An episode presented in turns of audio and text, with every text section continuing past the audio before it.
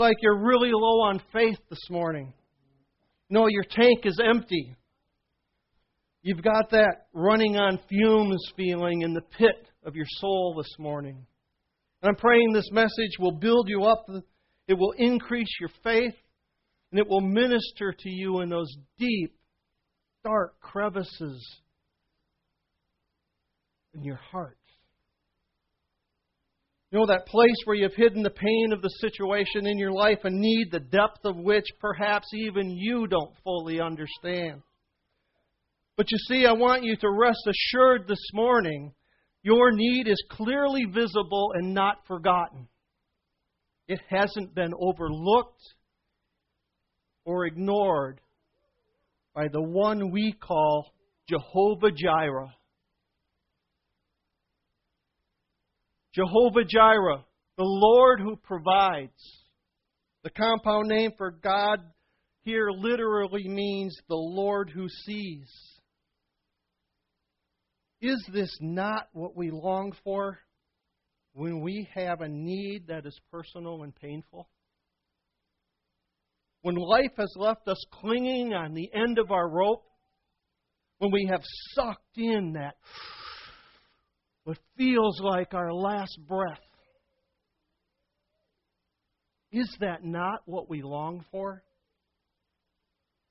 Someone who sees us and is willing to provide for us in the midst of our struggle.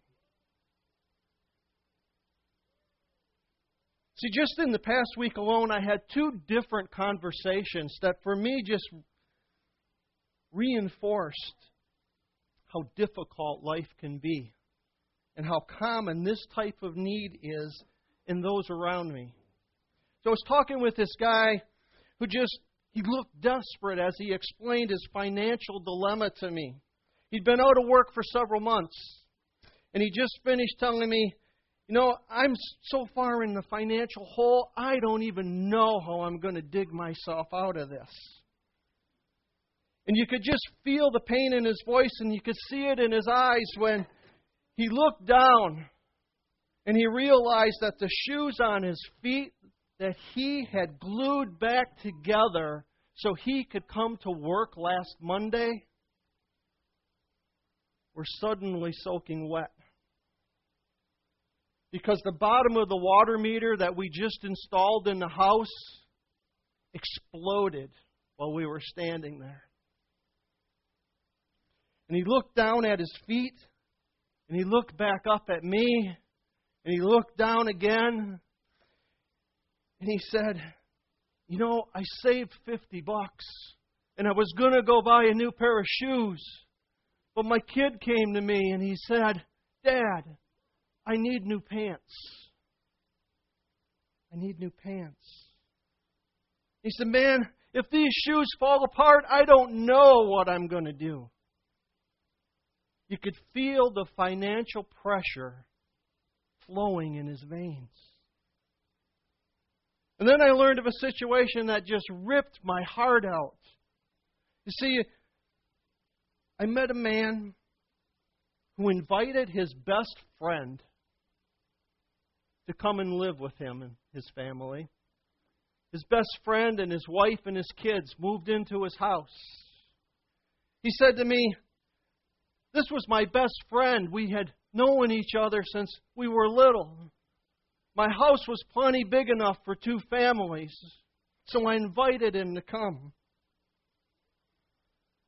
And while living under his roof, his now ex best friend had an affair with his wife.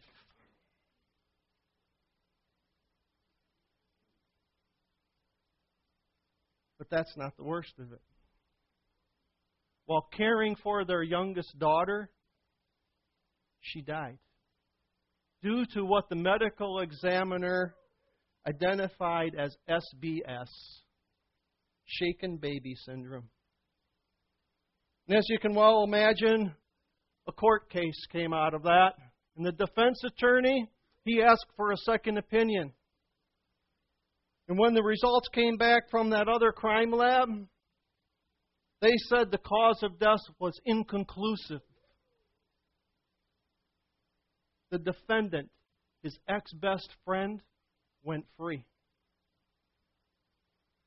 And this is what this young Christian man said to me. He said, I was talking, when he was talking, he was just this, there was this coldness, this emptiness in his voice. And he said to me, My wife and I are still together.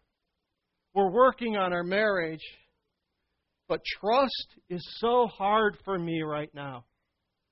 I struggle daily with the loss of my daughter, and the overwhelming desire for revenge overwhelms me most of the time. And he said, You know, I meet people and they, they just wonder why I'm so stressed out. You know, and perhaps maybe you're feeling a little stressed out this morning. And if you find yourself on empty today, if you feel like there's just too much to overcome in your life right now, you know, maybe just in that one area, not life in total, but that one area.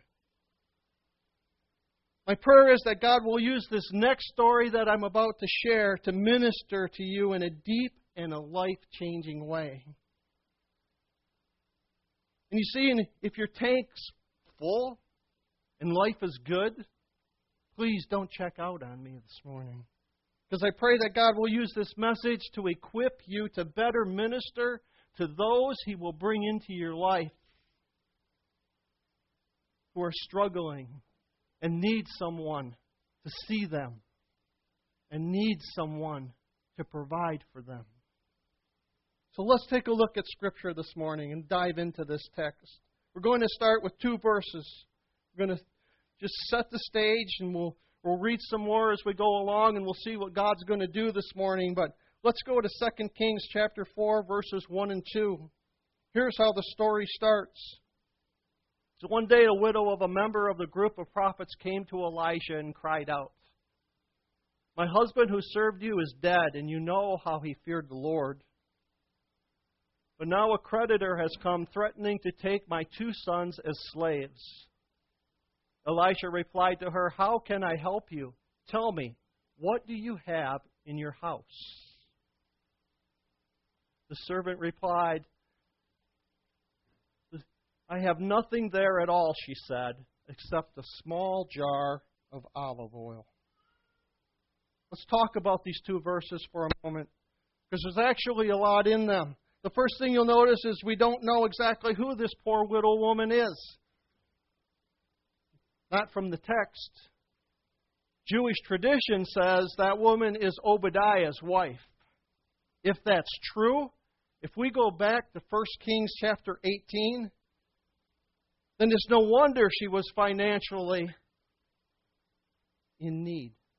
Because you see, this Obadiah guy, he took a hundred of God's prophets and he hid them in two different caves. And he provided for them during the three and a half years of drought that his mentor Elijah prophesied over the land. He hid them to protect them from the vengeance of the wicked queen Jezebel who ordered the systematic execution of God's prophets, including Elijah. So, see if you could picture this with me. We have this widow woman. Going to guess she's somewhere in her mid to late 30s. She's lost her husband. She's got no chance of a meaningful employment because in this culture, women were un- who were unemployed remained unemployed unless they were willing to take that one job that no woman ever wants to take. You know what I'm saying, right? I'm just going to leave it there. If you don't know what I'm saying, ask somebody after service. So she's in a really devastated place.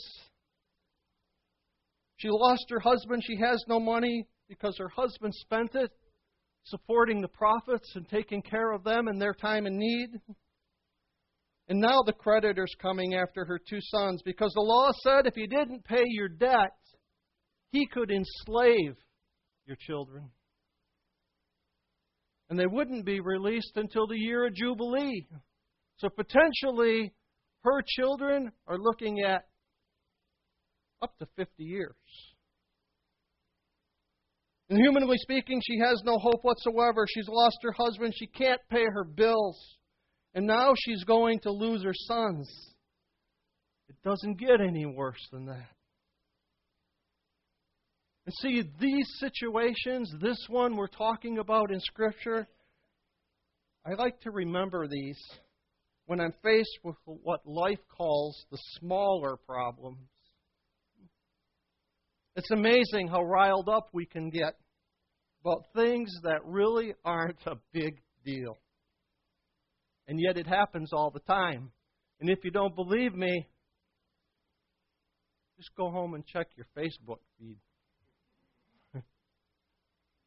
You know, we get riled up because our GPS on our iPhone sent us to the wrong location again, right?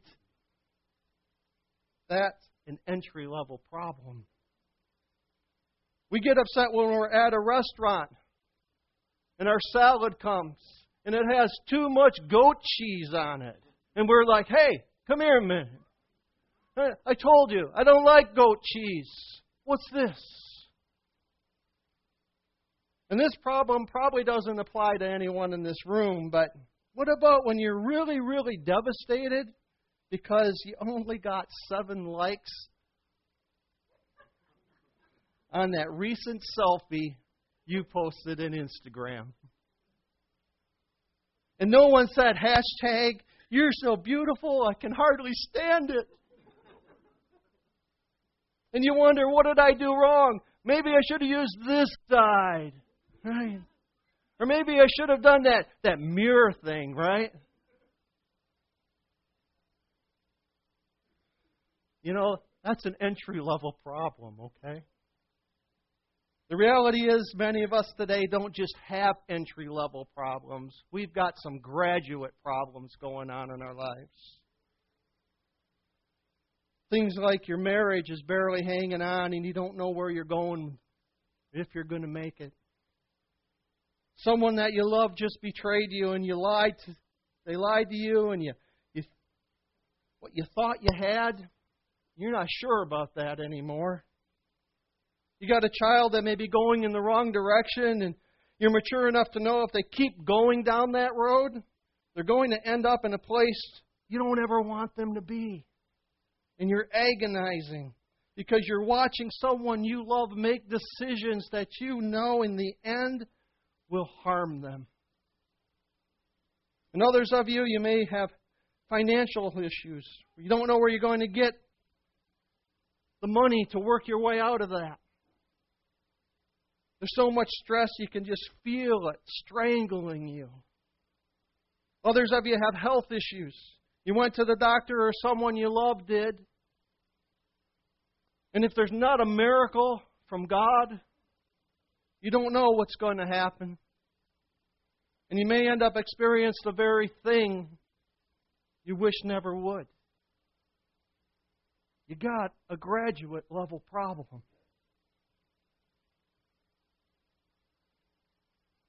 And see, if you have a significant need today, I want to give you the key thought to this message this morning that I believe God is going to drive into our spirits to build our faith this morning.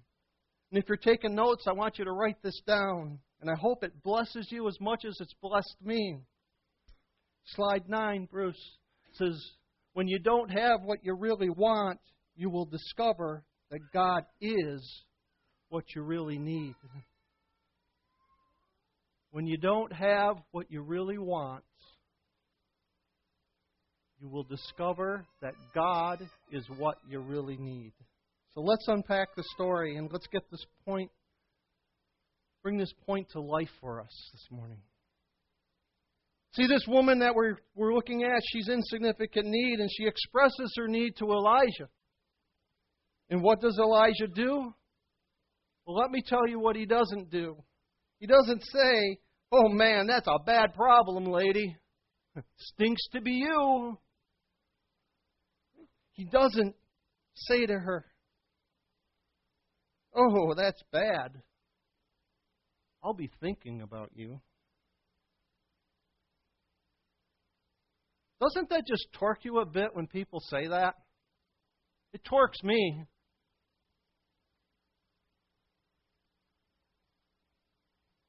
What does that mean? Thinking about think about you. You know, if I'm hurting, don't tell me you'll be thinking about me.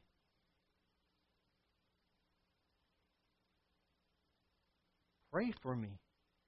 That's what I want you to do. Pray for me. Do something significant. That's what Elisha did. He makes himself available to this widow woman. And we see here in verse 2 of 2 Kings chapter 4, Elisha replied to her and he said these five words How can I help you? When you have a need, hearing those words, that's something significant. You see, if you want to make a difference in this world, if you want to be filled with joy, start every day and say, God, I'm available as your divine representative. Anytime there's a need, even if I can't directly meet that need, I want to be a conduit through whom you can minister to people. And then when someone at the office says, I've got a problem, or I got a migraine headache, or my husband's driving me crazy, or my kid's going off the deep end, you can say, How can I help you? And you make yourself available the way that Christ would do if he were here in the flesh. Then Elisha says to her something that's very profound. See, he respects her dignity and he says to the widow, Tell me, what do you have in your house? In other words, he doesn't say, I'm here with all the answers, but he respects her dignity. And he says and suggests to her, How about we start with what you have and let God meet your needs through that. And she replies, Your servant has nothing here at all. And isn't it interesting that when we're hurting, when we're lacking, all we can see is what we don't have, and we miss all the blessings that we do. Have you ever noticed that? When we get down and we're depressed and we're hurting, in those moments, we tend to be consumed with what we don't have. I don't have enough money, so I can never be happy. I don't have a spouse, so I really have a meaningful, unmeaningful life right now. You know, I've even heard people say, My house isn't nice enough. So we can't host a life group because we all know that the Spirit of God cannot move unless it moves on granite kitchen countertops, hardwood floors, and plush new carpet. See, I don't have what I want, so life doesn't matter. I even know some ladies, no one personally, but maybe you know someone like this. They can walk into their closet look all around. And then you see them leave that closet, walk down the hall into another bedroom, open that closet door, and they're going and touching all the clothes. And then they say these words Help me out. I have nothing to wear, right? You know, and you stand there and you go like, I don't understand this. You got enough clothes in those closets to clothe an African village. and still you say, I have nothing to wear. And it's funny, but it's true. It's true. When we're in need, all we focus on is what we don't have. And that's exactly what this poor woman was doing. In her eyes, she had lost everything. And all she could do was see her lack. So let me ask you this question this morning What do you do when you don't have much? What do you do? Let me suggest what you might want to try. If you're taking notes, write this down. Stop waiting for what you want and start working with what you have.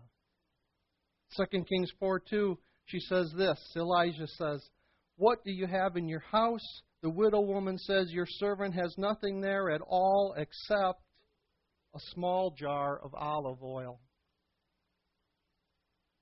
I don't have anything there at all. Oh, yeah. Except this one little thing. Stop waiting for what you want and start working with what you have. You know, you may say, what good is a small jar of olive oil? Olive oil was actually incredibly valuable in that time. See, they cooked with it. That's a good thing. They used it to help their lamps burn. They used it to moisturize their skin because they couldn't go to Bath and Body Works in those days It was used to help keep leather pliable. It was used to keep iron from rusting. It was used as an offering to God, and it was used to help anoint people in religious services. It was very valuable, but she didn't have a lot. She only had a little. And I'm so thankful that we serve a God who specializes in doing a lot with a little. All through Scripture, we see this again and again. In the New Testament, Jesus taught thousands of people. And when he was done at the end of the lesson, everybody was hungry. And the disciples say, Who's going to feed these thousands of people? And everybody goes, I don't have any food. And this little boy comes up and he's excited. I don't have a lot, but I have a little. And he gives Jesus five loaves and two fish. And in the hands of the Son of God, a little bit became a lot. And you know what? They fed the thousands and they had 12 baskets left over. We serve a God who can do a lot with a little. In the Old Testament, when the whole army was afraid of the Philistines because of one man named Goliath who stood them down, guess who God used? a little shepherd boy with a little bit of faith and a little stone. And he stood before the giant and he said, Who are you to come against the armies of my living God? And everyone thinks you're too big to beat. I think you're too big to miss. And God used that little boy with a little bit of faith and a little stone to take down a giant. What sort of giants need to be taken down in your life? See, New Testament scriptures makes it really clear. Jesus said if you just have a little bit of faith, not a lot, just a little bit of faith, the faith of a mustard seed, you can say to this mountain, Be removed and cast into the sea, and you will have what you ask for if you just have a little bit of faith. We serve a God who can do a little with a lot. And Elijah says, What do you have in your house? Notice God never said, What do you want or what do you need? He told Elijah to ask this woman, What do you have? What do you have? So let's you and I together purpose this morning. Let's stop waiting for what we want and start working with what we have. Because our God has given us everything we need in Christ Jesus. He's thoroughly equipped us to do everything He wants us to do. And I don't know how this will speak to you this morning. But some of you, you're going to look at what you have and you're going to say, I wish I had something else so I could do something more significant. And God says, No, no, no. Stop waiting for what you want and start working with what you have. But I'm not good up and a good upfront person. I'm not charismatic. I'm good behind the scenes, but I'm not that good up front. Jesus said it's the behind the scenes people that are the most important. Jesus said the servant is the greatest of all. So stop wanting something else. Take what you have and do what God is asking you to do. There was, perhaps there may be a guy here who feels like, man, I'm not a good provider. I don't have a six figure income. I wish I did. Most of us would, right? And God would say to us, hey, you're home six nights a week with your children. That's important. Stop waiting for what you want and start working with what you have. Gentlemen, the most important thing that you do may not be what you do. It may be who you raise and how you raise them. And when you're a man of God to your children, that is a huge success. Stop waiting for what you want and start working with what you have. Second thought we're going to talk about this morning from this story is offer God what you have. Take what you have and offer it to God. What you trust Him to give you what you need. Right? Watch this come true in 2 Kings 4 verses 3 through 7. Verse 3 Elijah said, Go around and ask all your neighbors for empty jars. Go get some empty jars, he said. Don't ask for just a few. Verse 4 Then go inside and shut the door behind you, and your sons pour oil into all the jars, and as each is filled, put it to one side. So, what's going on here? Go get a bunch of jars, and all you have is a little bit of oil. But if you'll trust God and pour out what you have, then put the jar aside. God will refill your jar and give you what you need, and you can keep on pouring. When she had the faith to offer what she had, God gave the widow woman what she needed. And that's exactly what happens in verse 5. Verse 5 says, she left him and shut the door behind her and her sons. They brought the jar to her, and she kept pouring. What did she do? She kept pouring. And verse 6 says, When all the jars were full, she said to her son, Bring me another one. But he replied, There's not a jar left. And then the oil stopped flowing. Verse 7 She went and told the man of God, and he said, Here's the good news go sell the oil and pay your debts. You and your sons can live on what is left. You see, when she offered what little she had, God gave her everything she needed. As long as there was an empty jar, the oil kept flowing. This miracle required ridiculous faith. Elisha asked her to empty out everything that she had and to trust God to provide for what she really needed. But you see, that's how God works. When we show Him our faith, we get to see His faithfulness. And He said, Go get a bunch of jars. Go get a bunch of jars. Not one or two, a bunch. And you notice he didn't say what color, what size, what shape. He just said, Go get some jars. His only requirement is that the jars would be empty. It could have been any kind of jar. It could have been a milk jug. It could have been a peanut butter jar. It could have been a butter tub. It didn't matter. What mattered is the fact that it was empty. So, how do we apply this story and this lesson to our lives? See, the widow woman here in the Old Testament, she went to God's prophet, Elijah. But you and I, we are New Testament Christians.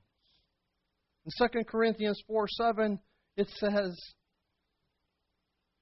But we have this treasure, which is Christ, in what? Jars of clay. So, what is that referring to? You know what that is? That's our bodies. See, that's what we are. We're clay pots. We're dirt houses. Put a big smile on your face, turn to the person next to you, and say, Hey, you're a dirt bag. Imagine that. God uses dirt houses to store his treasure. And what's Jesus looking for? He's looking for a few empty jars. When we empty ourselves of self, when we empty ourselves of pride, when we empty ourselves of greed, when we empty ourselves of our own agendas and come to Christ totally empty, then He fills us with oil, which has always been and always will be a symbol of the Holy Spirit. You see, and suddenly you will realize that when you don't have outwardly what you wanted, it is God that you truly needed. And then suddenly, He is enough. He is sufficient in every single way. You see, when you're weak, He is your strength. When you're hurting, He's your comforter. When you're lost, He's your guide. When you're hungry, He's the bread of life that nourishes you. And when you're thirsty, He's living water. When your life is unstable, He's the rock that does not move. And when you realize, I don't have what I wanted, then suddenly you will discover He is exactly what you needed all along. And some of you came in today and you're empty and you're lacking. And you're going to look at, to Him, and this is the good news. He's going to become everything you need.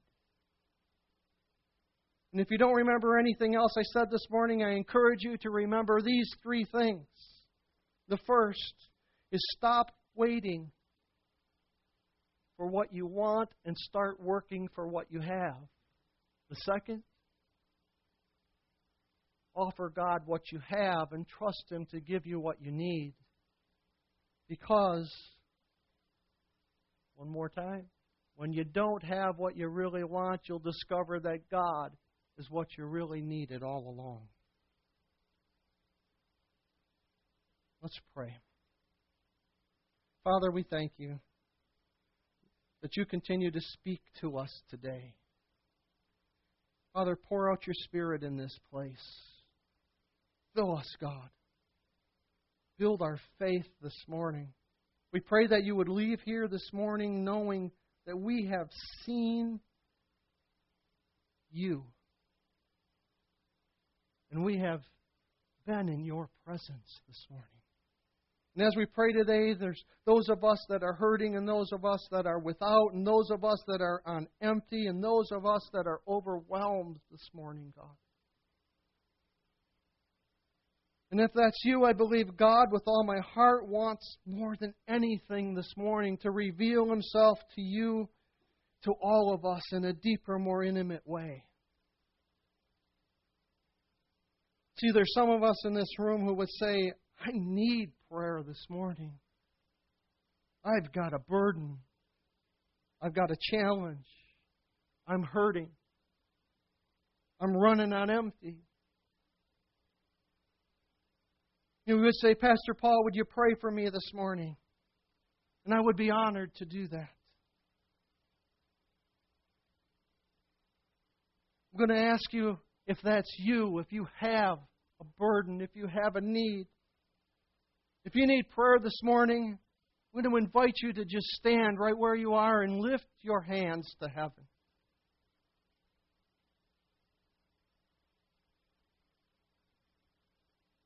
Simply say, Yes, God, you know my need.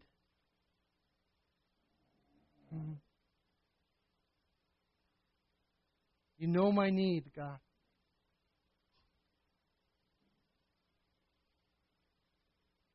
Thank you, Lord. God, I pray for each person with their hand raised toward heaven. God, I pray for every person with their hearts pointing to heaven. They need to be filled with more of you this morning, God. God, I thank you that you know the intimate details of every person's life. You know it all, God. I thank you that you are good and that you are here. And God, I am forever grateful that when we look to you, you may not give us what we want, but God, you always provide what we need.